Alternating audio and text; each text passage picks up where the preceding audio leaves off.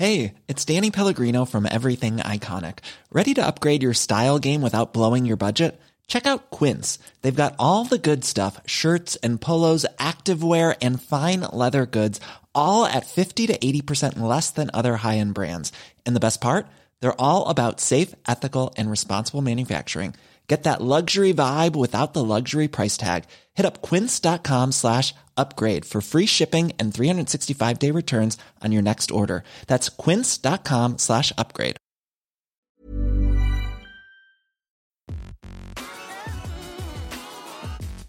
Salut Le podcast de Frandroid. Des news, des débats, de la tech.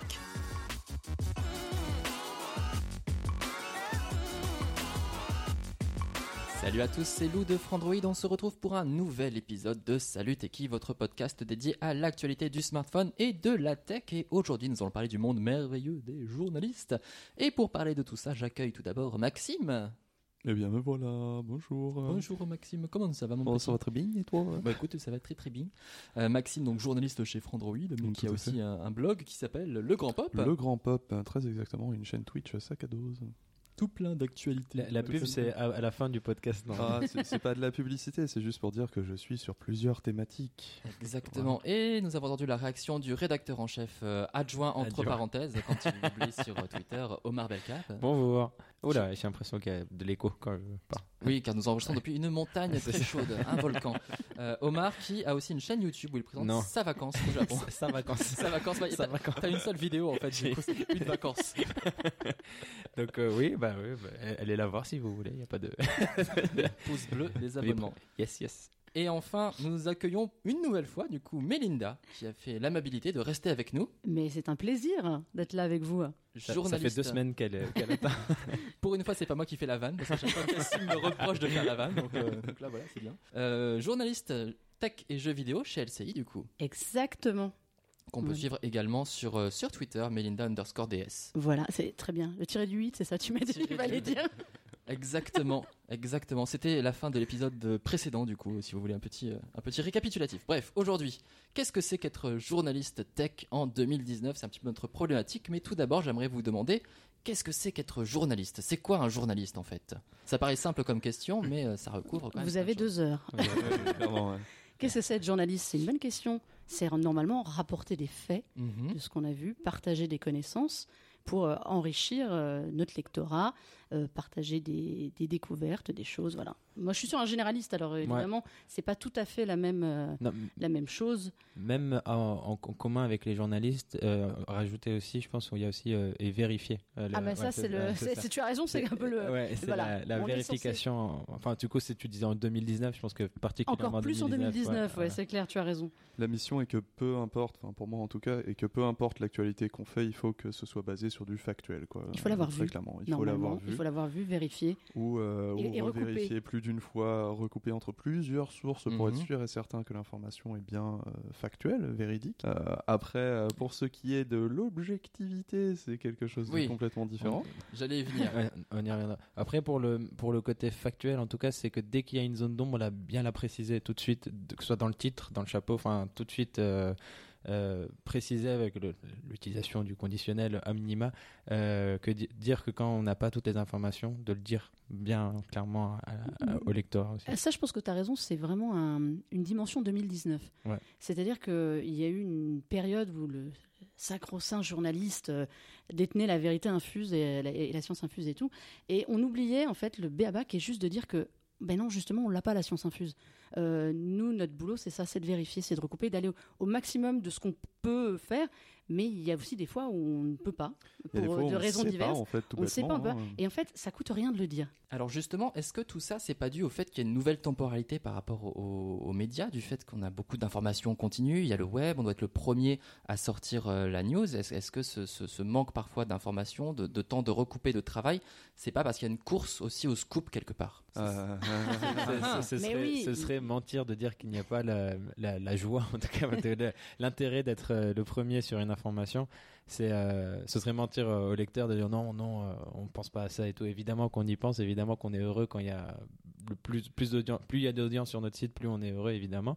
En tant que journaliste, il ne faut pas mentir sur ça. Après, évidemment, il faut jamais que cette course à l'audience, parce que c'est clairement ça, je pense. Enfin, si on dit les Mhm. mots euh, euh, dans toute honnêteté, c'est une course à l'audience. Il faut jamais, enfin, un journaliste tel que je l'imagine, en tout cas, euh, ne doit jamais tomber non plus dans le je veux juste publier sans, sans la moindre once de, de nuance de, de nuance la moindre once de je sais pas de recul sur l'information juste poster le truc pour le poster pour être le premier dessus Et il y a- plus que plus que d'être content d'avoir des vues, quand même, faut rappeler que fut un temps journaliste, c'était euh, principalement papier, du coup des journaux qui sortaient tous les matins. Généralement, tous les journaux sortaient à peu près à la même heure. Aujourd'hui, on est sur euh, sur la course du SEO, le Mhm. Search Engine Optimization. Ah, Est-ce que tu peux expliquer justement pour les auditeurs ce que ce qu'est le SEO Euh, le SEO, c'est tout simplement euh, l'art d'optimiser un article, euh, que ce soit au niveau du contenu, euh, du texte ou des, ce qu'on appelle les métadonnées, donc les, données faites euh, pour les sites et les navigateurs pour les ouvrir, de manière à ce qu'ils apparaissent euh, plus tôt dans les résultats euh, de recherche de n'importe quel moteur de recherche, par Google. ailleurs, que ce soit Google. Pour ne pas le citer. Euh, moi, je voulais être euh, un petit peu plus lent, mais Tu voulais être effectivement, sur euh, Google. Oui, je veux être premier sur Yahoo Japon avant tout. Mais Bing- euh, voilà. Bing.jp. Exactement. C'est c'est l'art, si vous voulez, si vous tapez euh, Frandroid sur Google, il y a certaines optimisations qu'on fait de telle manière à ce que quand vous tapez Frandroid, ce soit Frandroid qui arrive en premier. Euh, ça existe aussi pour les articles, ça existe maintenant sur Google Actualité, donc certains articles qui sont désignés comme une actualité vont aussi euh, influencer euh, les résultats de recherche, etc. Ça, c'est une nouvelle lutte euh, qu'il n'y avait pas sur les Mhm. journaux de prime abord. Les- la lutte qu'il y avait, c'était d'arriver à terminer son article avant que ça parte en presse avant. Alors que maintenant, c'est d'arriver à le terminer avant que d'autres personnes ne puissent se placer sur certains mots-clés et certaines recherches, faisant qu'il y a effectivement une course de rapidité qui, qui est totalement différente sur le web, sachant que le web est sur un modèle économique majoritairement euh, de, de publicité, donc nécessairement celui qui chope la première place sur Google, c'est aussi celui qui affiche ses publicités le, pla- face à plus d'yeux et qui du coup gagne plus de, de sous-sous. Et euh, tout le monde sait que les sous-sous, euh, c'est le pognon et ça c'est très bien. Le nerf de la guerre. Le nerf de la guerre, tout à fait. Donc oui, il y a quand même euh, des modèles économiques qui sont explorés à l'heure actuelle, qui sont différents. Donc, ce- les fameux paywall, euh, pour ceux qui connaissent, donc des, des modèles par abonnement, de telle manière à se sortir justement de cette, euh, cette tendance qui est vue euh, très souvent comme néfaste sur le Mhm. web. Après, il y a aussi le contre-coup qui est de dire que du coup, l'accès à l'information Mm. passe par euh, le fait de payer et donc euh, les comment dire les lecteurs ne sont plus sur le même euh, le même pied d'égalité dès lors qu'il s'agit d'accéder à la culture, accéder à l'information. Les deux euh, les deux ont, des problèmes et des, points positifs. Il y a un truc aussi où je me demande toujours, c'est la course à l'audience qu'on a, nous, euh, médias, en, médias en ligne. Est-ce que c'est euh, nous qui avons créé cette appétence des lecteurs pour justement toujours plus d'informations? Est-ce que c'est parce que justement les lecteurs veulent toujours cette information, veulent toujours être informés de tout ça, que nous aussi on, on s'habitue à ça Enfin, je pense que c'est un peu un cercle vicieux, vertueux.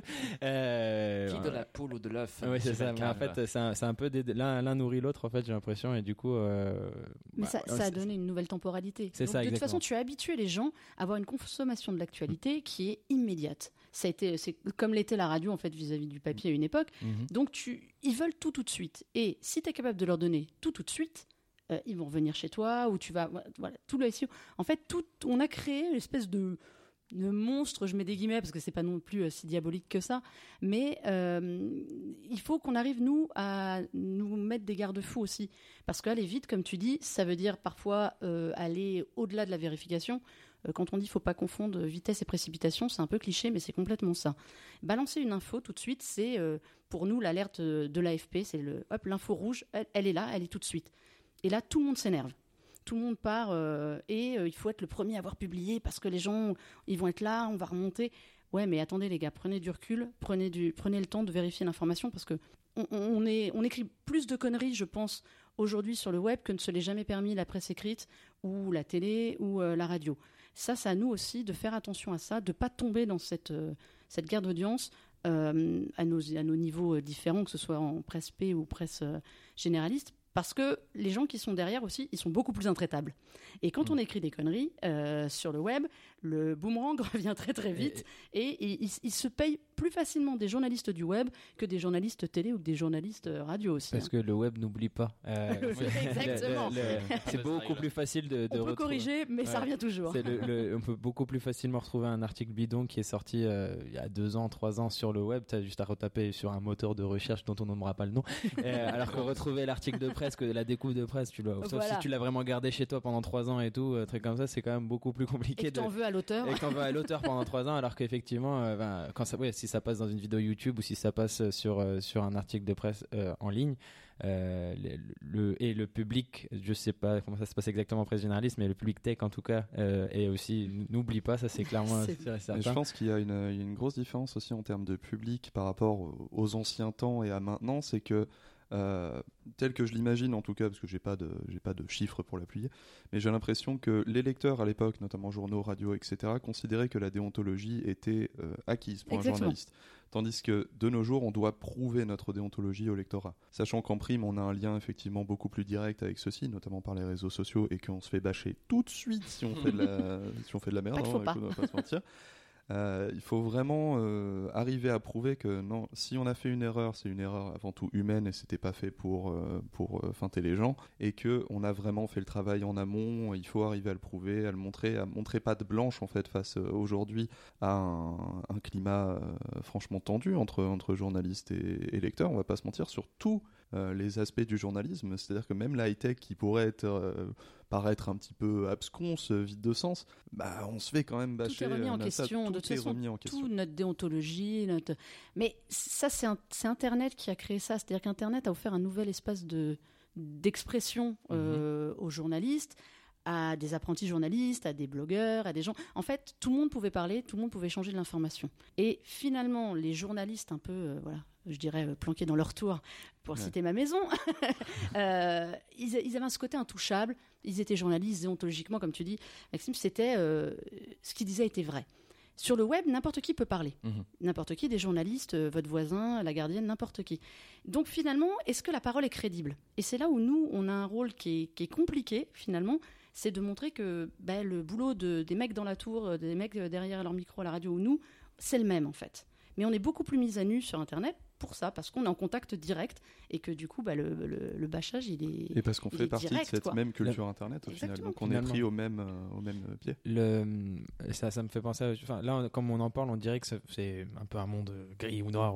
C'est un peu, c'est un peu, c'est un peu hum, compliqué, mais je, enfin, je trouvais aussi que tu avais am- amené tout à l'heure la notion d'humilité, de dire qu'on, il n'y a pas de honte, sinon, c'est à dire qu'on ne, quand on ne sait pas quelque chose. Effectivement, il y a, je pense que Internet un peu violemment nous apprend justement cette humilité quelque part parce que justement on est encore plus souvent tu disais mis à nu c'est le, le bon terme je pense vraiment euh, toujours toujours remis en question et du coup bah oui ça t'apprend l'humilité un peu violemment donc ce serait bien qu'il y ait un juste un milieu voilà ce serait ce serait bien mieux s'il y avait un juste milieu et malheureusement les réseaux sociaux c'est pas sont pas connus pour ça mais euh, et les commentaires de- d'articles non plus mais ouais ce serait euh, effectivement cette humilité bon elle est un peu À quoi pétane, quoi. Ouais, mais- voilà c'est ça Mais tu sais Sois humble. que j'ai j'ai alors euh, moi je viens de la presse sportive avant de venir de la presse tech, Mhm. donc dans le sport, c'est tu, tu dis noir ou blanc, c'est un peu ça. En gros, c'est euh, si vous écrivez un papier sur le PSG euh, qui est pas forcément très sympa, c'est que vous êtes un vous êtes un supporter Oui, ah. marseillais qui s'ignore. Vous écrivez à l'époque sur Ronaldo, c'est parce que vous étiez pro Messi. Enfin voilà, c'est noir ou blanc. Les supporters querelle, querelle de clocher et donc tout le monde vous en met plein la tronche. Euh, la tech, il y a un peu cet esprit-là aussi. hein, si vous êtes Samsung ou, ou iPhone, euh, voilà. J'ai- d'ailleurs fait un édito. Pourquoi les marques de smartphones sont-elles devenues des équipes de foot Mais c'est ça, euh, voilà, tu vois, on se rejoint. Mais j'ai toujours remarqué que si vous répondez aux gens, moins violemment que ne vous, ne vous interpellent, en fait, ils sont surpris. Et euh, l'échange s'apaise directement. Ouais. Euh, Je pense que c'est important. Et ouais. ça, c'est la chance d'Internet aujourd'hui. C'est que nous, journalistes, on peut, pas juste, je dirais pas se justifier, mais on peut échanger plus directement. Et parfois, calmer un peu aussi euh, les gens, donner notre point de vue, parce que bah, écrire un article sur tel ou tel sujet ou faire un édito, c'est pas forcément pris par le lecteur toujours comme nous on souhaiterait qu'ils le prennent. Mm. Et finalement, bah, sous les commentaires, ça sert aussi à ça, les commentaires, ça sert aussi à ça, les, rés- les réseaux. Moi, j'ai pas de problème à échanger avec les gens. Euh, quand ça devient trop violent, par contre, je mets des stops euh, parce que je suis pas non plus là pour me faire engueuler ou agresser. Euh, mais je trouve que ça, par contre, c'est bien. Et c'est une chance qu'on a, nous, journalistes euh, Internet, et web, c'est de pouvoir échanger en direct. Il faut qu'on arrive à garder ça. Mm. Mais aujourd'hui, c'est pas facile. Alors, c'est vrai qu'on se fait insulter souvent, tu réponds, tu essaies de savoir pourquoi. Euh, une fois sur dix seulement, le gars continue de t'insulter et neuf fois sur dix, il dit Ah bah merci de m'avoir répondu. euh, Ils sont étonnés. Ouais, en fait, ils sont surpris. Ouais, ils pensent qu'ils vont aller gueuler dans le vide. Ouais. Et genre, il y aura personne. Mais si, mais il y a des gens en fait derrière. Ouais, ouais. Sachez-le, il y a des gens qui écrivent vraiment ça. derrière. Ça, on Nous ne sommes souvent, pas des hein. robots. Ouais. Pas encore. Pas Pas encore. Alors Mélinda, tu évoquais justement la question de l'objectivité en filigrane dans, dans ce que tu disais. Quel est le rapport aujourd'hui à l'objectivité euh, quand on est journaliste? Puisque souvent on, on lit des petits commentaires genre ah mais vous n'êtes pas objectif là-dessus, vous donnez un peu votre avis, euh, c'est pas bien. En Je fais bien, je fais bien le lecteur pas content. hein. Ouais. J'ai l'impression d'en dire ce que tu en aimerais. Ah bah dis donc. Euh, en, en cela, j'ai l'impression qu'il y a des gens qui pensent qu'il y a une, une, une seule forme de journalisme. En fait, genre vraiment, euh, euh, si, si tu sors de ces sentiers battus de l'objectivité sacro-sainte, euh, tu n'es pas, tu n'as pas fait un métier de journaliste. Et du coup, il faut savoir aussi que je- moi, j'ai- fait du coup master, j'ai fait des études. Euh, j'ai, je eu des profs, plusieurs profs journalistes, et il n'y en a pas un qui m'a donné la même définition de l'objectivité ou de la subjectivité. Et à chaque fois, en gros, c'était euh, rapprochez-vous de l'objectif, rapprochez-vous en fait des faits, tout simplement, les faits. Et après, tu vois la manière dont tu les analyses, la manière dont tu les commentes, la manière dont truc. Bah, t'es un être humain. On, on le disait encore une fois, l'objectivité, un être humain, ça ne peut, enfin, c'est juste pas C'est possible. pas vrai. Enfin, C'est- ça- c'est- ça- c'est- c'est je pas dirais vrai. pas ça n'existe pas, mais en fait, l'objectivité, ce serait vous dire, euh, enfin, ça rendrait un papier totalement insipide. Ça veut pas- on n'est ouais, pas Ce parti smartphone pris. fait 6,28 pouces. Voilà, là, pour le très objectif. Pour le coup, on peut être remplacé par un robot sans problème, il sera super objectif. Mais je pense que c'est pas ça que les gens demandent non, Non. plus. On nous demande pas de dire euh, oh là là, il est formidable, c'est le dernier, euh, fait, il faut le prendre absolument et puis dire ça de tous les produits. C'est pareil, ça ne marchera pas. Mais on a tous, je pense, des appétences, plus des connaissances. Mhm. En général, ce qui passe souvent pour euh, non mais vous êtes complètement parti pris, mais enfin je pense notamment chez vous, chez Frandroid, vous avez tous des spécialités. On va pas demander à quelqu'un qui connaît rien sur un sujet d'écrire un, un- un papier sous prétexte qu'il sera soi-disant objectif. euh, Je mets des je mets des guillemets. S'il y connaît rien, il y connaît rien. Enfin, ça n'intéressera pas les gens qui s'intéressent un peu à ce sujet-là. Donc, est-ce que l'objectivité existe vraiment dans le journalisme?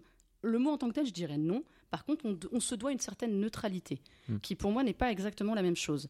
Et ça, c'est plus important. Et ça, je pense que on essaye quand même un maximum d'y être. C'est quand même le, le- le cœur de notre métier.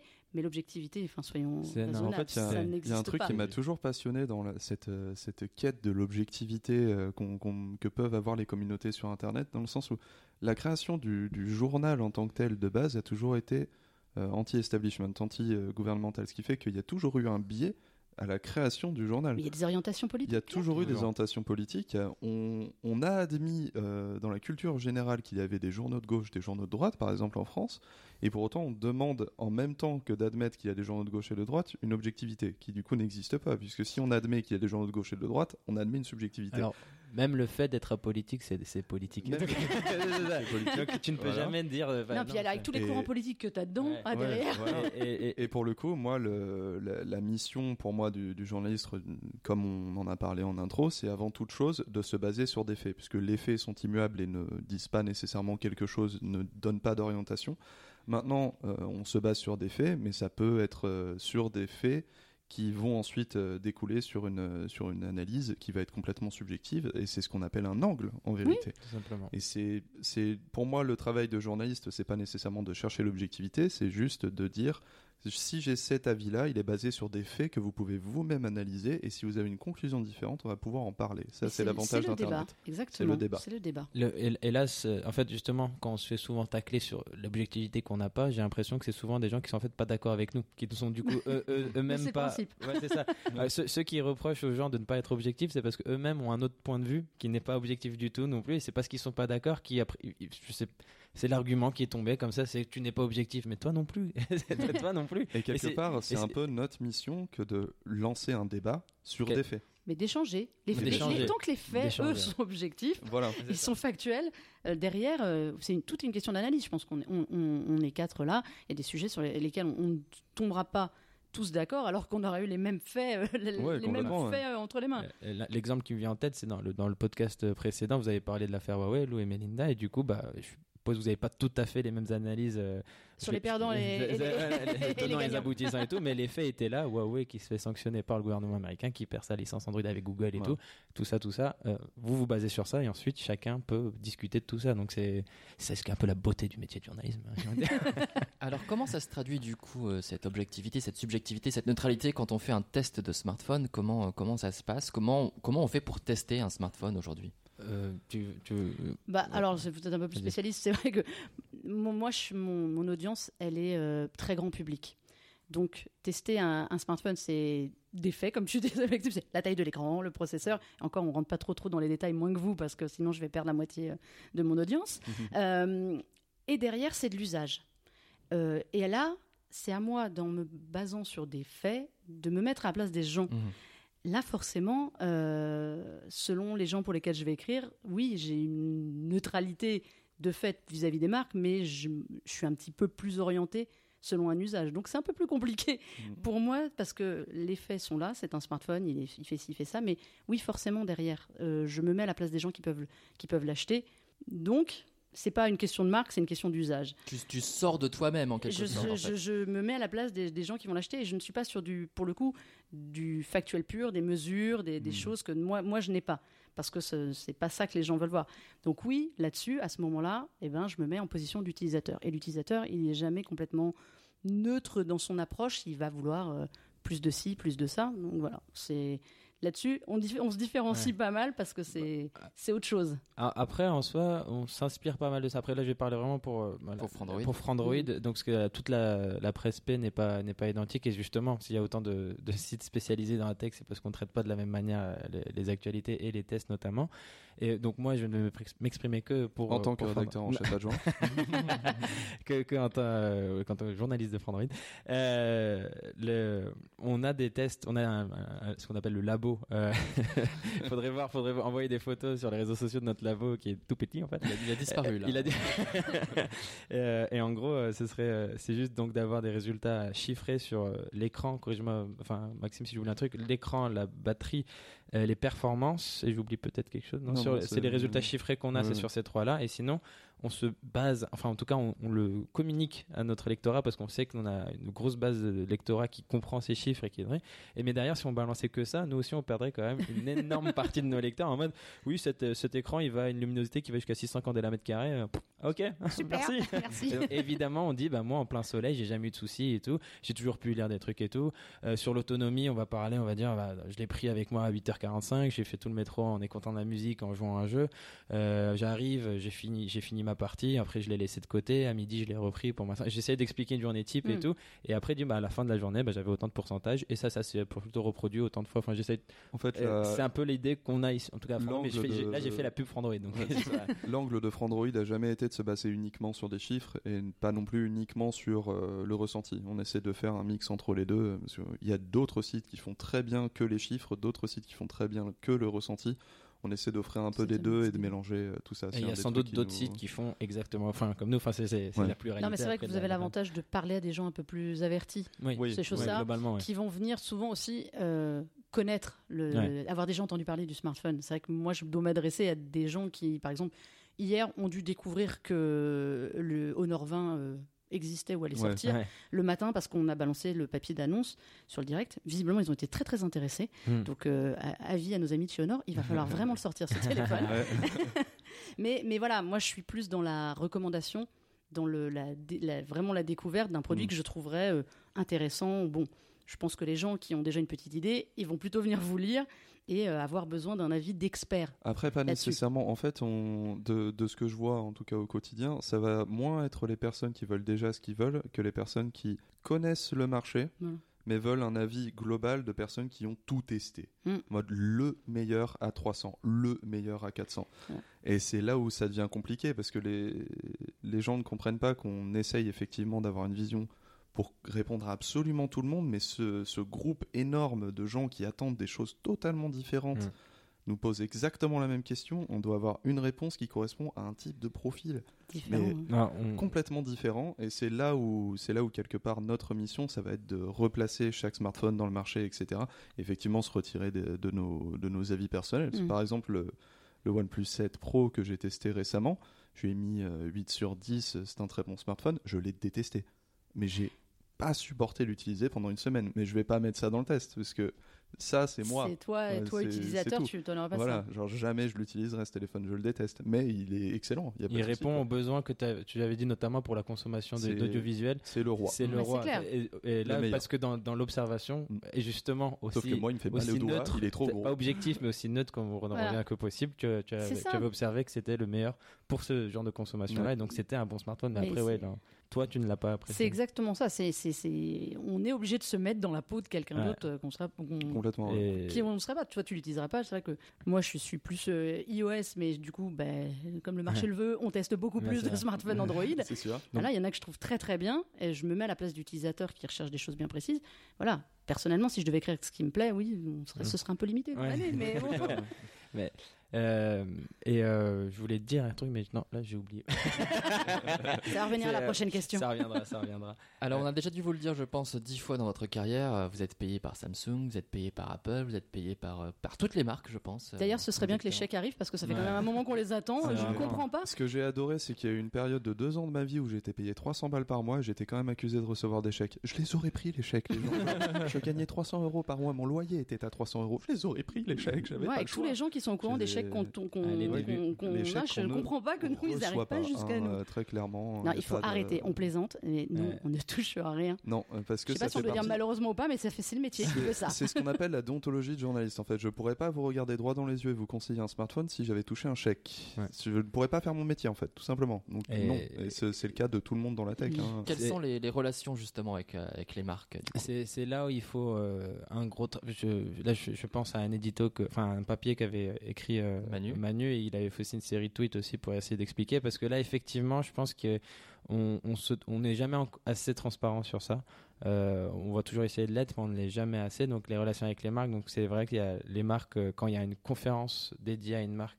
Euh, on y va avec. euh, parfois, c'est souvent pour la journée. T'as t'as fait OnePlus justement. Je pense qu'il ça. il, est, rentré à minuit, euh, Maxime, chez lui, ça parce que c'est dans la journée. Mais c'est Voilà. payé. la- le trajet était payé par OnePlus. Voilà. C'est Ce pour- qu'on appelle pour- les voyages de presse. des voyages de presse exactement. J'étais, je suis allé à Valence, Espagne pour pour pour Asus, l'Asus Zenfone 6. L'aller-retour en avion était payé par Asus, mais parce qu'on y va pour la conférence, pour couvrir. Après une fois sur place, euh, bah, et le- accessoirement, c'est parce que aussi ces événements sont généralement dédiés à toute l'Europe. Oui, ce oui, qui fait qu'ils le posent euh, à peu près central dans l'Europe. Et ça. après, On voudrait bien que tout soit à Paris, mais malheureusement, Ouais, c'est serait plus rarement le, le- le cas. Mais oui, quand pas il y a grave. quand il y a un événement à Paris, on, on y va par nos propres moyens, évidemment. Enfin, le, en trottinette électrique. le métro. Et voilà, Euh, c'est ce qui de France excuse Mobilité. le fait que le, le Oui. voyage est payé. C'est parce qu'en fait, ils font un seul événement pour toute l'Europe Et du coup, ils ramènent eux-mêmes les gens. Et, euh, je pense qu'on n'est jamais euh, à l'abri de toute connivence entre marques et journalistes. Et c'est là où effectivement, bah, il faut toujours montrer. C'est pour ça que je dis qu'on n'est jamais assez transparent, parce qu'on n'est jamais à l'abri d'un risque de connivence entre euh, relations de euh, attachés de presse et journalistes, entre euh, des choses comme ça. C'est aussi le domaine qui veut ça. Euh, faut voir que la, la tech, bah, tout le monde utilise des smartphones, des, des objets Mhm. connectés. Derrière, il y a des entreprises. Je vais l'apprendre à personne. Ouais. Donc nous, de fait, nous travaillons avec ces entreprises qui créent euh, des produits et on est bah, toute l'année au contact de ces gens-là pour découvrir, pour... Et alors, de fait, on est de toute façon euh, montré du doigt parce que, bah, comme on travaille avec des marques, on est forcément payé par tout le monde. Euh, c'est le métier qui veut ça. Évidemment, euh, quand vous êtes bah, voilà, dans le sport, vous êtes en, con- vous êtes en contact avec des, des clubs, ce ne sont pas des, des entreprises, mais euh, vous avez des relations avec des gens aussi. Nous, c'est pareil, sauf que derrière, ce sont des marques. Ça ne veut pas dire pour autant que euh, on est à la solde des marques. Hmm. Ce sont des gens avec lesquels on travaille.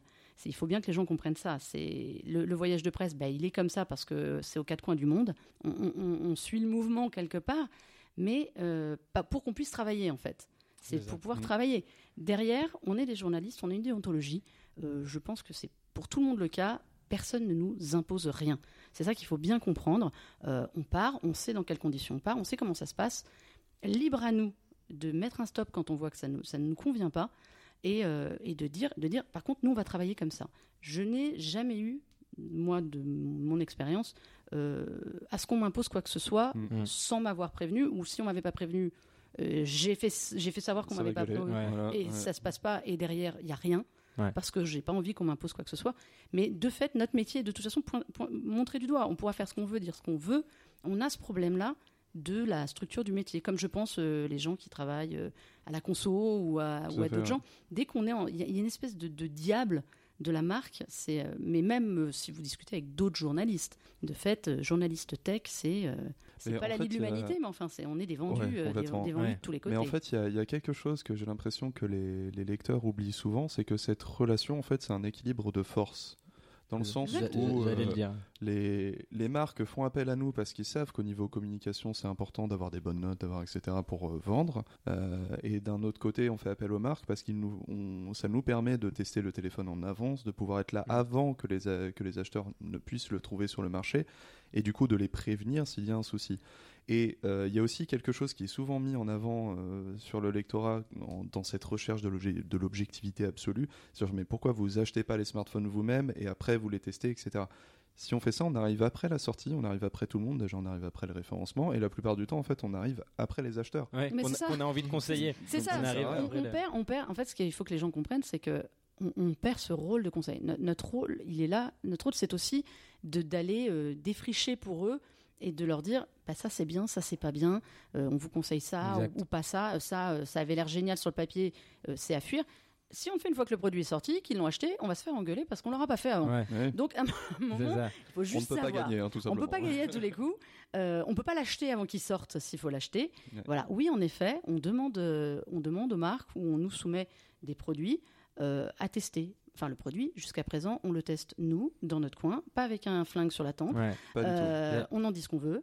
Et Ok. voilà. Les, les marques, en fait, quand elles, euh, quand elles, du coup, elles passent les smartphones aux journalistes en avance et tout, ou que, bah oui, les invitent à leur euh, conférence de presse, en fait, elles font une sorte de pari. Elles, les marques, ce serait un peu débile si elles étaient pas, elles avaient pas confiance dans leur produit. Quand elles sortent un produit, c'est bah, pour le vendre. Mm. Et du coup, ça veut dire que, enfin, la plupart des marques, en tout cas, euh, les plus connues en Europe, en tout cas, elles ont euh, des équipes de- de- d'ingénieurs derrière qui ont travaillé un an ou six mois dessus sur un téléphone pour sortir un produit convaincant. Eux, d'ailleurs, d'ailleurs, ils ont juste la mode, bah voici, nous, notre formule, notre recette. Maintenant, goûter euh, le truc et bah, t'aimes le gâteau, tu l'aimes pas, mais c'est si, si jamais personne, si jamais ils faisaient pas ça, personne n'en parlerait. Enfin, c'est, si on pourrait pas parce qu'on n'aurait pas le smartphone dans, dans les mains, on pourrait pas faire notre prise en main, nos photos, nos, nos, nos- nos tests avant. Et euh, ouais, donc c'est juste une forme de pari. Ils sont confiants sur leur smartphone. Ils ont pas besoin de nous payer parce que eux, ils vont se dire, bah nous, on est confiants et les journalistes, ils vont apprécier le téléphone. il aussi, faut voir hein. ça, c'est tout à fait ce que tu dis.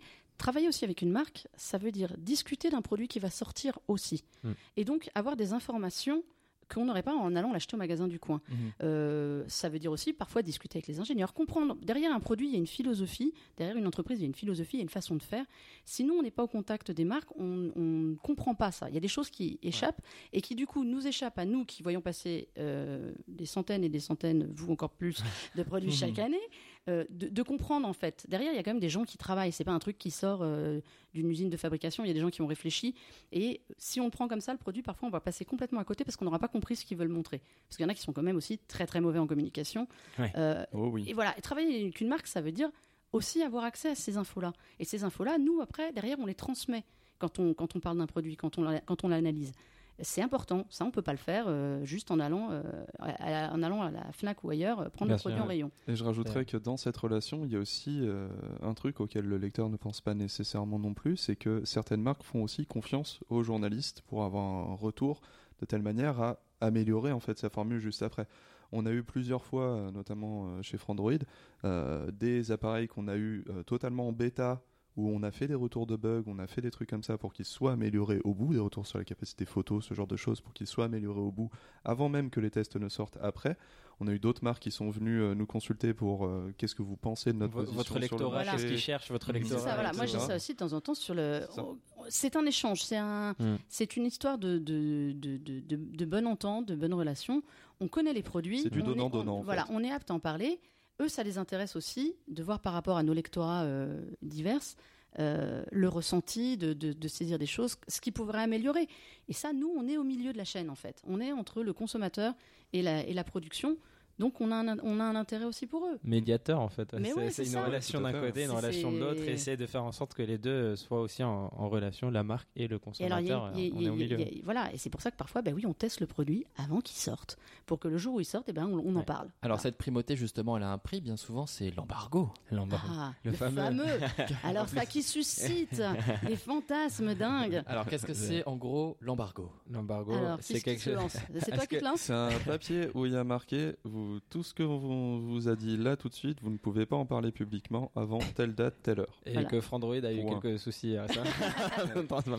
Ça, c'est- ça, ça, ça Désolé. arrive. Et ça arrive. Non, Euh, plus, plus, plus prosaïquement, euh, quand on voit des produits en avance, on n'est pas tenu d'en parler euh, avant une certaine date qui correspond généralement à la date de présentation du produit ou de sa Voilà. mise en vente Généralement, ou si vous quelques voyez une jours avant. conférence, deux heures après la conférence, c'est là Voilà. où on parler. Ça permet deux choses. Nous, de travailler en amont sereinement et pas dans le speed d'une conférence. Ouais. Euh, ça, c'est quand même à noter. ouais. Parce qu'une conférence, on écoute des gens, puis après, on court partout quand même avant d'écrire.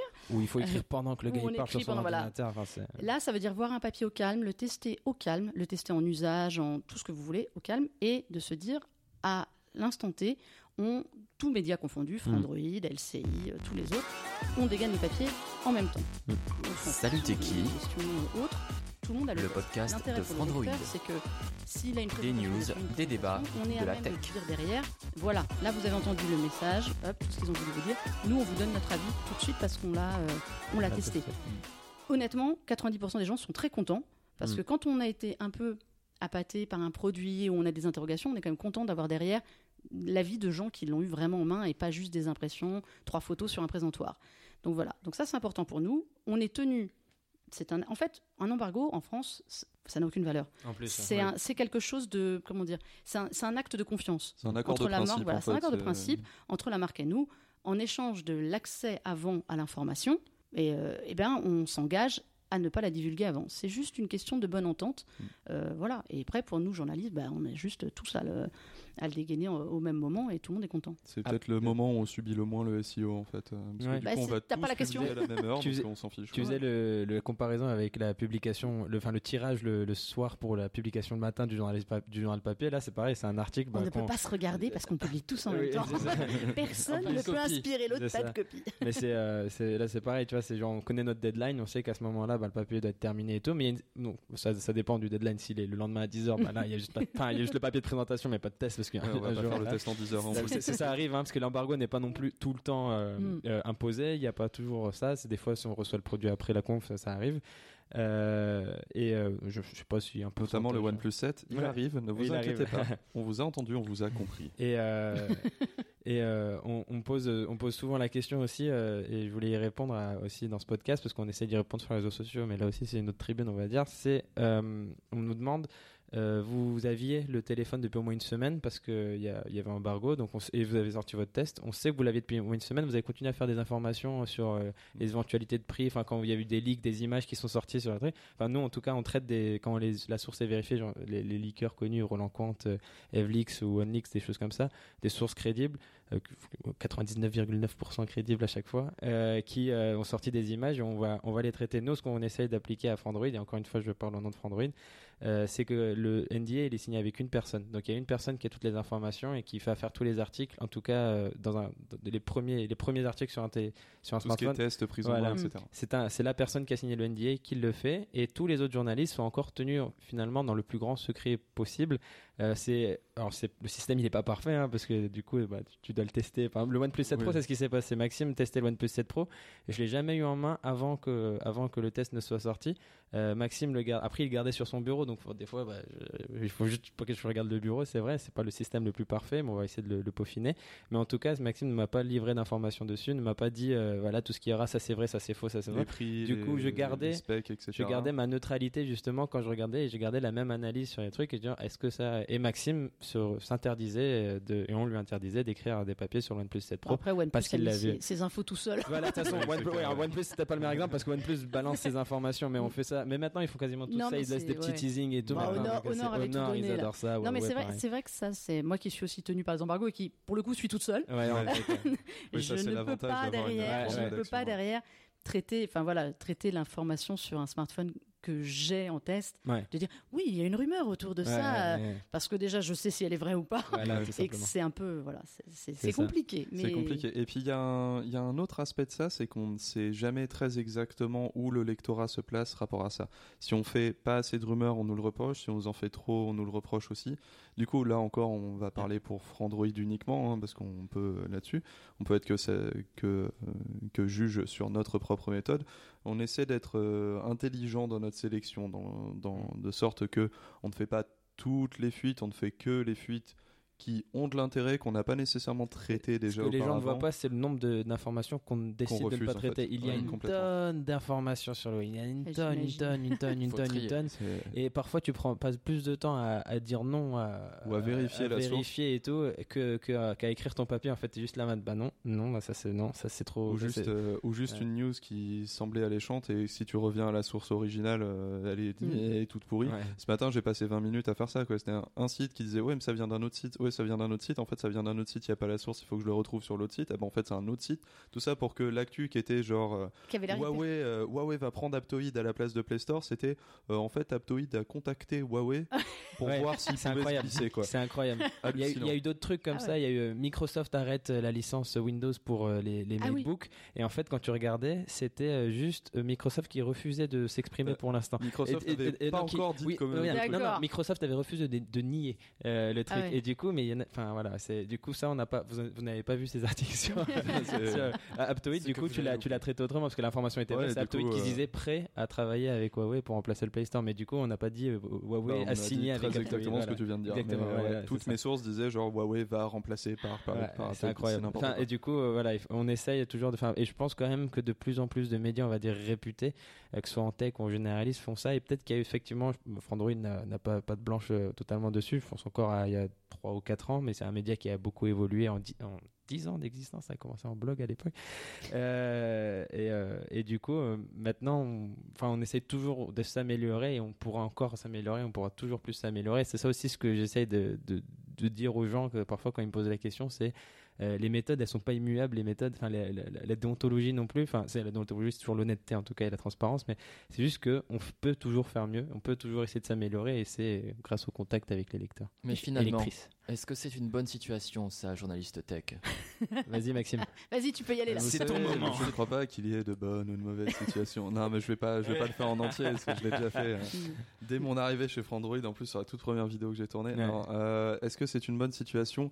Euh, Si on est parfaitement honnête, non, absolument pas. Enfin, Vas-y, c'est Euh, le moment de passer euh, un message, bah, une euh, voilà, là, augmentation, quelque euh, chose. Non, non, Vu que le l'échec des euh, marques, c'est non, on a dit. je suis pas, je suis pas à plaindre, mais le fait est que pour rentrer dans le milieu journalistique, c'est difficile, voire quasi impossible. Très peu de faut, place. euh, il y a euh, très peu de place, très peu d'élus, que c'est encore et toujours, même à l'heure actuelle, un milieu euh, qui est énormément, euh, qui passe énormément par les contacts qu'on a Le en réseau. intérieur, le, réseau.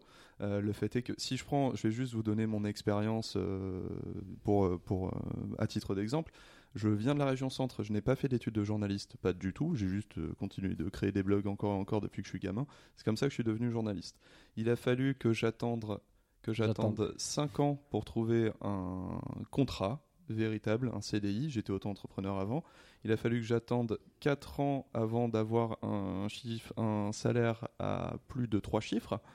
Et, euh, et globalement, j'ai dû changer au moins 3 voire 4 fois de thématique, parce qu'à la base, je suis journaliste jeux vidéo. Ça, c'est en travaillant comme euh, un forcené sur mes week-ends avec absolument aucun, pas d'horaire, pas de, pas de vacances, rien du tout. Et ça, c'est sur ouais, 7 ans de ma vie. quoi. Hmm. Ça fait 7 ans que je suis journaliste, mais ça fait 2 ans que j'ai une situation relativement stable. Et encore, mes premiers salaires à 4 chiffres, c'était le SMIC. Hein, c'était pas, Ouais. euh, c'était Hmm. pas mirobolant. Et ça le sera jamais en vérité. C'est un milieu qui, qui euh, subit non seulement euh, la crise. La crise de la publicité sur le web qui fait que les revenus ne sont pas là du tout, mais aussi les crises de confiance, le fait que énormément de sites sont devenus des publics rédactionnels plutôt que du rédactionnel, donc trouver du journalisme pur est devenu hyper compliqué. Et euh, c'est un milieu qui clairement se soutient euh, l'un à l'autre, déjà parce que de ce que j'ai compris, je ne sais pas, mais les écoles de journalisme ont tendance à favoriser cette création du réseau Ce qui fait que C'est une euh, incitation. C'est c'est une incitation à créer un réseau. Donc du coup, ça reste ce réseau-là. Et euh, il y a aussi beaucoup de... Il y a un entre-soi. Il y a Il y un a un entre-soi. Complètement. Il y a une tour d'ivoire qui s'est Si créée. c'est êtes- incroyable. Et accessoirement, il faut que vous soyez sur Paris, quand bien même Bordeaux est la meilleure ville de France. Ça, c'est dégueulasse. C'est-à-dire que j'ai dû déménager sur Paris pour avoir un CDI, sans quoi je n'aurais jamais eu ça. Je serais toujours auto-entrepreneur à l'heure actuelle. Paris, qui est une ville que je n'aime pas. Mais il y, a quelque, il y a quelque chose que tu as dit qui, euh, je suis désolée, Vas-y, vas-y. Qui illustre bien ça, euh, parce que moi je travaille depuis beaucoup, beaucoup plus longtemps, on dira pas. Euh, c'est la, la tech ou le sport d'où je viens moi, ce sont des métiers de passionnés. Euh, ce qui est important et ce qui mue beaucoup de gens dans ce milieu, et en effet malgré toutes les considérations économiques et tout, c'est qu'en fait on est des passionnés et ce qu'on ce qu'on fait, on le fait vraiment par passion, ce qui permet de rentrer dans ce milieu aussi. Ouais, Euh. Ce qui parce que Bah, je suis là, quoi. voilà, tu es là, on est content. Mais c'est, je pense que c'est le truc le plus important. Et le jour où on perd cette passion, en fait, on Mm. ne peut pas continuer. Euh, ça efface tout le reste. Le, ça efface la fatigue des voyages de presse parce que, voilà, ce ne sont pas des vacances, contrairement à ce que beaucoup de gens croient. C'est beaucoup de courses et peu de sommeil. Euh, ça efface les longues journées. Ça fait, voilà. Et on, on est, on est mu par ça. Et je pense que c'est, c'est le plus important. Est-ce que c'est une bonne situation ou pas? Je Bah, ne sais pas. faut- C'est une situation qui nous convient, faut qui être prêt à être, à être peu payé, faut être prêt à Il bosser faut faire, énormément. il faut faire, voilà, il faut faire Il des faut croix sur des choses, mais Après, on, on a aussi beaucoup. Enfin, il y a, il y a à côté, justement, on parlait des voyages et tout. Sans ces voyages-là, j'aurais jamais été dans, dans tous ces endroits voilà, et tout. que j'ai pu- mais Ouais, mais en vrai, on Bah, voit tout des, ça, on voit tu des fais une vidéo, ouais, visiblement. ouais, des salles de conférences et des hôtels, et puis c'est tout. Voilà. Bien sûr, non, mais J'ai pris au moins 3 Et la clim, beaucoup de clim. On teste les clims, euh, on écrira un jour un bouquin sur en fait, ce qui- le meilleur clim du monde. Ce qu'il faut prendre en considération, je pense, quand on réfléchit au métier de journaliste, c'est que l'actualité ne s'arrête jamais. Ce qui veut dire que votre métier, votre mission ne s'arrête jamais. Mais ça, c'est le Ouais. problème d'être passionné, c'est Ouais. qu'on ne sait pas arrêter. Ouais. C'est que- Allez, allez et dans voilà. des rédactions de news, Ouais. les gens quand ils sont off, ils sont, Ils sont off. off, ouais. Euh, Mais, voilà, c'est. euh, Et, et je Pour- voulais. Je voulais juste rebondir sur ce qu'a dit euh, Mélinda. On, on est mu par la passion, mais on, on est aussi manipulé un petit peu par la passion parfois. On est victime de notre passion, soyons Ouais. clairs. Euh, Voilà, comme on dit, les semaines, eh ben, ce sont des semaines de travail parce qu'on a, on arrive toujours à se débrouiller pour aller travailler de chez soi, de machin. Voilà, donc non, c'est Ah, euh, parce qu'on est content de le faire accessoirement aussi. par rapport à mon expérience et 3-4 sites avec lesquels j'ai bossé, euh, oui, tu vas être payé un, un euro l'article, puisque de toute façon c'est ta passion, t'es bien content de travailler Alors, sur ça, alors, être payé. Ça, c'est Ouais. aussi le, le- Payé par pour le tous les, passion, pour il tous est les, énorme, hein. les- les petits jeunes qui veulent se lancer dans ce métier. euh, la passion, c'est bien. Faites-vous respecter, c'est quand même assez important. Tout travail euh, nécessite rémunération. Voilà. Euh, ouais, D'ailleurs, je voulais, je voulais aussi dire euh, la, genre, la notion de, de ouais, ça nous convient en fait, c'est ça en fait le le, le, le message en fait, euh, ouais, c'est on m'a souvent dit vous l'élite, vous vous êtes coupé du monde et tout, et je pense qu'effectivement une bonne partie des journalistes, en tout cas, je pense les plus médiatisés, j'ai l'impression, euh, euh, sont peut-être effectivement coupés de, de, de ce monde-là et tout. Les Bah, journalistes les, plus célèbres, Les effectivement, ils ont des journalistes de salaires, papa euh, maman quoi. en fait. oui, voilà, peut-être et tout. Et euh, bah, moi, comme quand je dis journaliste, on me dit, on, on me dit pour qui euh, on, on me dit tout de suite pour le, le Monde, pour TF1, pour machin et tout. Tu fais le JT et tout. Je, bah, Attends, non, moi je suis non. TF1 Web, laisse Ouais, ouais, c'est encore une autre ouais. TF1 Ah, web. Ouais, c'est- TF1, ouais, c'est ça, TF1 dans la tour. Ouais, ouais, Et- mais euh, et- à l'étage du bas. Les gens oublient qu'une bonne partie des journalistes, c'est le salaire médian français, voire moins, euh, souvent moins pour des pigistes précaires, souvent, euh, parce que tous les pigistes ne sont pas précaires après, mais il y a des pigistes, beaucoup, beaucoup, beaucoup de pigistes précaires à qui on va sortir toutes les insultes du monde, tous les, ça je parle de la tech ou, ou autre, et on va sortir toutes les, les réflexions en mode vous êtes, vous êtes dans votre monde, vous, vous méprisez les gens et tout, alors qu'en fait non, bah, le, mépris aussi, on se l'en prend plein la gueule. Et, euh, et du coup, c'est sans doute qu'à un moment, il y a eu un malentendu, il y a me- une manque de confiance qui s'est créé effectivement, et c'est à nous journalistes de tous bords de, de cré- recréer ce, ce sentiment de confiance, mais aussi de montrer, bah, les gens, on est des êtres humains. Je voudrais comme placer un, un petit truc rapport à ça parce que le, climat de, de confiance qui a été euh, qui a été euh, clairement euh, cassé ces dernières années, là aussi été politiquement, hein, puisqu'on va pas oublier que nombreux sont les acteurs politiques aujourd'hui à crier aux fake news, euh, notamment aux États-Unis, et il y a quelques mouvances aussi de la sorte en France qui sont un petit peu moins virulentes certes, mais qui sont toujours, enfin qui, qui qui poussent en fait un, un climat de méfiance euh, général.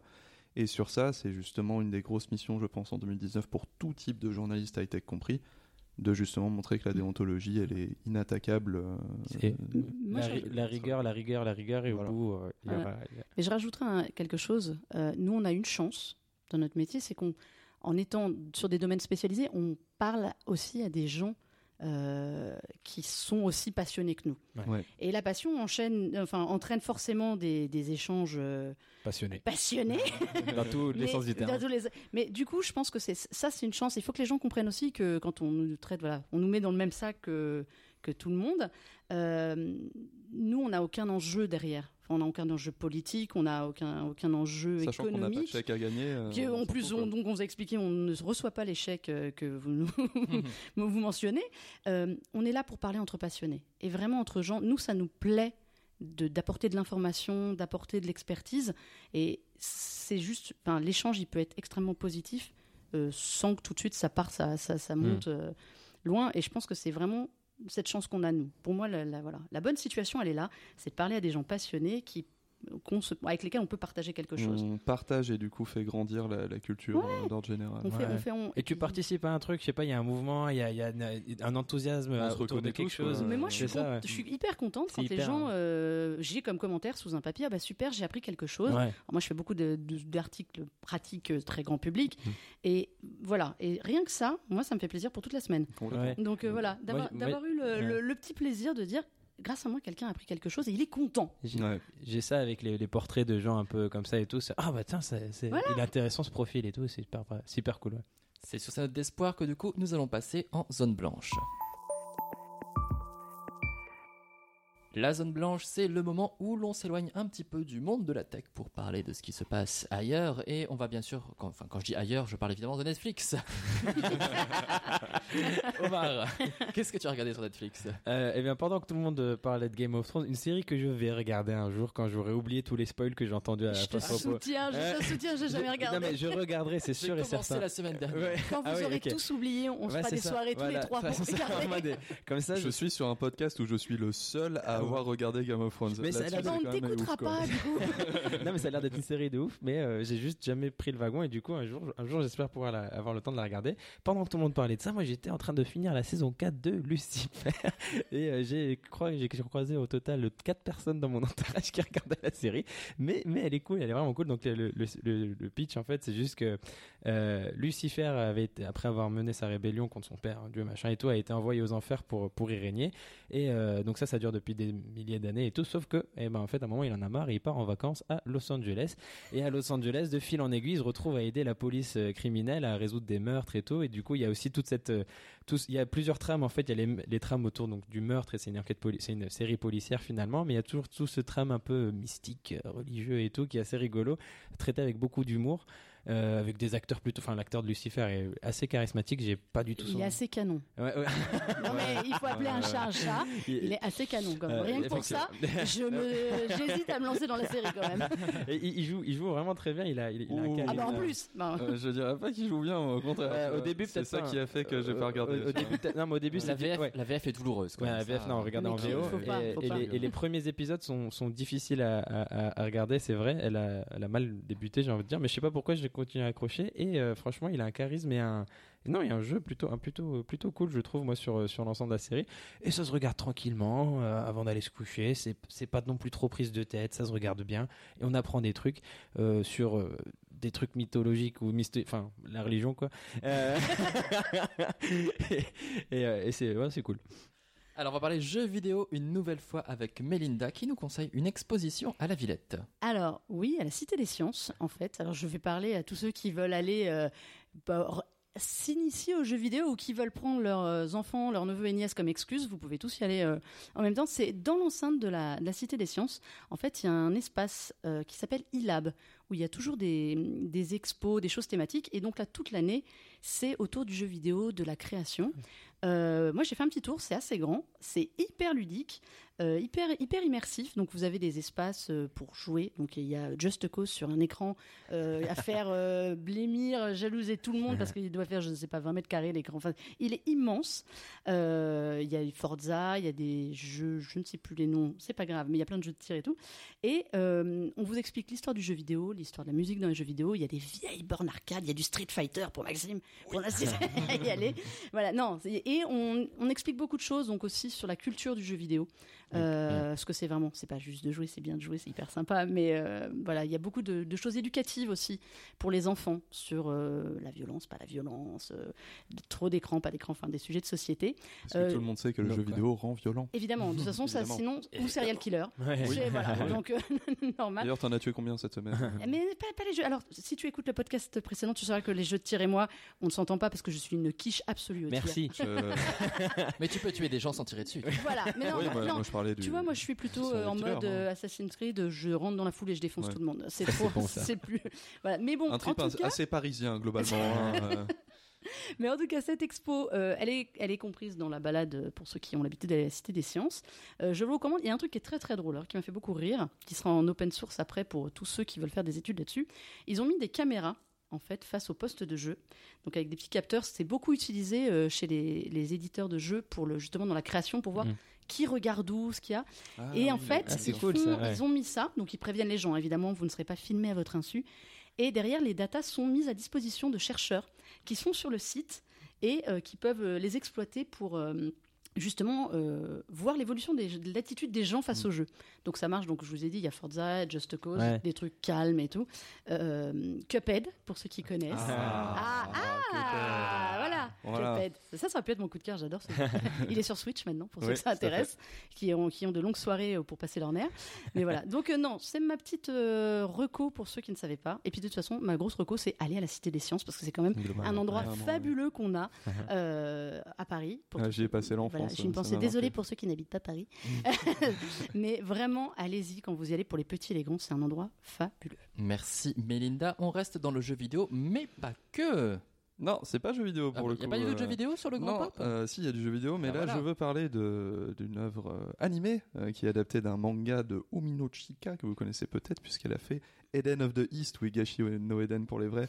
Personne ne l'a, évidemment. Eh non, là, Voilà. là, tu m'as perdu. Là, c'est l'instant, c'est l'instant otaksu. Donc, euh, alors, comment dire, cette adaptation, elle est disponible euh, sur Netflix et Wakanim. Euh, la saison 2 vient de sortir sur Netflix. Et en fait, il s'agit d'un d'un animé qui parle, alors attention, ça va être instant bonheur, de Rei, qui est un orphelin, euh, puisque ses parents et sa petite sœur sont morts dans un accident de voiture quand il était tout petit. Il manquerait plus qu'il soit journaliste. Euh, voilà. C'est une Non, bonne situation, non, ça il, est- il est pire que ça. Euh, il a été complètement ostracisé par sa famille d'accueil par la suite, mais qui lui a quand même appris à jouer euh, au jeu de shogi, donc les sortes de jeux d'échecs japonais un petit peu plus, un petit peu plus balèze encore. Et il est, il a maintenant euh, 17 ans et il se, il est professionnel, joueur professionnel de shogi, donc il, est- il a son propre appartement, il est tout seul, euh, tranquille, euh, plus de famille, plus rien du tout, et il est surtout complètement euh, seul et complètement déprimé. Mais il a le soutien d'une petite famille qui est qui elle aussi a perdu ses parents mais du coup il y a la grande sœur qui fait un peu office de de, la mère de famille euh, la, petite euh, Momo qui est qui, toute fragile un petit bébé euh, hyper drôle hyper amusant une petite adolescente. Et c'est un peu l'histoire de, comment comment Rei va s'ouvrir au monde et déjà va progresser dans, dans l'univers professionnel du shogi et va s'ouvrir un petit peu au monde et aux relations autour de nous. C'est une histoire qui est vraiment très belle, mais surtout c'est graphiquement une œuvre hyper intéressante parce que quand bien même c'est une œuvre assez calme, hein, ce qu'on appelle un, un tranche de vie, un slice of life, euh, ils ont tendance à, à mélanger en fait euh, autant de de- d'animations donc très lissées avec euh, des panneaux qui ont l'impression de sortir vraiment du manga, donc ils sont très pastels avec des, des traits euh, très marqués et aussi énormément de jeux de, de noir et blanc et une ambiance extrêmement poétique qui est euh, hyper touchante au bout. Euh, je vous conseille vraiment du coup d'y jeter un œil. Ça s'appelle March Comes In Like a Lion ou euh, Sangatsu no Lion pour, pour les vrais. Et vous pouvez effectivement découvrir euh, ma chronique complète dessus sur legrandpop.fr. Il me semble qu'il y a euh, qu'une saison pour l'instant. Il y a deux saisons. Deux saisons, ouais, donc elle est sortie récemment. La deuxième saison vient de sortir sur ça, Netflix et sinon les deux saisons euh, étaient déjà sur Wakanim depuis 2017 il me semble la première diffusion. On parle de quoi sur le grand pop pop.fr Et ben le dernier article sur le grandpop.fr c'est sur la saison 8 de Game of Thrones et pourquoi euh, pourquoi personne n'allait de toute manière être content de la manière dont elle est terminée un article garanti sans spoiler fait par Menro qui ont fait des bisous bien évidemment. que nous saluons. Pour ma part, je vous informe tout d'abord qu'il s'agit du dernier épisode de Salut Teki que j'anime puisque Oh, je quitte l'équipe de Frandroid à la fin du mois de juin. Donc je vais vous dire Et c'est au revoir. nul. Et c'était avec un grand plaisir qu'on a, qu'on te dit, on a, qu'on a travaillé avec toi pendant toute. Avec Lou, on a commencé notre notre CDI en même En temps même à temps, Frandroid. le même donc jour. Donc euh, voilà. Et on part le même jour. Non, je t'emmène je reste un peu plus longtemps. Alors, euh, C'est le coup, départ je- de mon broloc. C'est vrai. Mais toi aussi, t'es parti de la Et je colocation. pars de la Tout- tout- colocation tout ce week-end, c'est- temps, c'est- c'est terrible. C'est une nouvelle vie. C'est une nouvelle vie. Oh là là. Une nouvelle Je histoire. suis, Mais je suis content d'être là pour ce grand moment d'émotion. c'est beau, c'est beau. J'emporte des morceaux de Frandroid avec moi car moi je vous recommande ma chaîne YouTube en toute euh, sobriété, Alex le serveur du coup sur YouTube où je fais des let's play justement avec Omar où je Voilà. joue à Lego Harry Potter. Mais ce n'est pas la fin. Il faut, faut qu'on passe en, en- je sais plus, faut qu'on obtienne nos diplômes quoi. Ouais, faut vraiment qu'on passe la troisième année je crois Ouais, déjà. faut là. tu passes tes buses. Ouais, les, les buses et puis derrière les aspics. Nous sommes de très mauvais élèves et je joue également De très avec mauvais joueurs aussi. Cassim à Final Fantasy XIV où je suis encore plus mauvais c'est bien mais on s'amuse beaucoup C'est merci c'est de la bonne humeur euh, en vidéo. Exactement. Merci à tous en tout cas d'avoir suivi ce podcast. Cassim reprendra les rênes dès le prochain épisode. N'hésitez pas à suivre du coup Maxime sur Twitter at Otaxu, O-T-A-X-O-U. Omar, c'est Omar Belkab. Ouais, j'ai pas, j'ai pas fait original. moi. Il y a deux. A à Belcab, c'est tout. Seule originalité Voilà. euh, de naissance, aucun mérite. Et enfin, Melinda, alias Melinda-du-8 euh, DS, euh, Je vais changer mon pseudo. Tiré du 8, genre ça le faire. underscore euh, pour les vrais qui savent. Et moi-même, Alex le serveur sur Twitter. À très bientôt pour un nouvel épisode de Salut Teki. Salut à tous. Bye bisous. bye, Salut. ciao.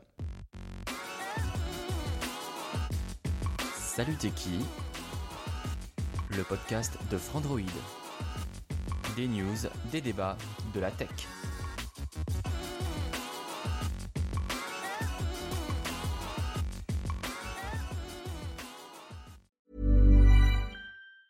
Planning for your next trip? Elevate your travel style with Quince. Quince has all the jet setting essentials you'll want for your next getaway, like European linen, premium luggage options, buttery soft Italian leather bags, and so much more. And is all priced at 50 to 80% less than similar brands. Plus, Quince only works with factories that use safe and ethical manufacturing practices. Pack your bags with high-quality essentials you'll be wearing for vacations to come with Quince. Go to quince.com slash pack for free shipping and 365-day returns.